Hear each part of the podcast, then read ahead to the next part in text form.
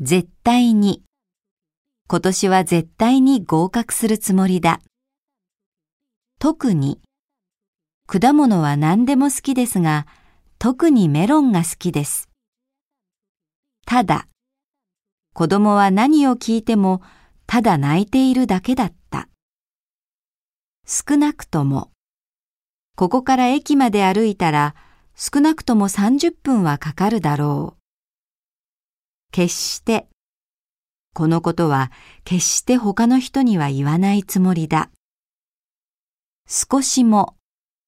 毎日運動しているのに少しも体重が減らない。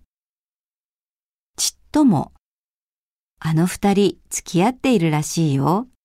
へえ、ちっとも知らなかった。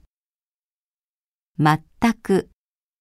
タンさんが帰国したことを私は全く知らなかった。とても。このレポートはとてもよく書けている。どんなに？どうして連絡してくれなかったの？どんなに心配したかわかる？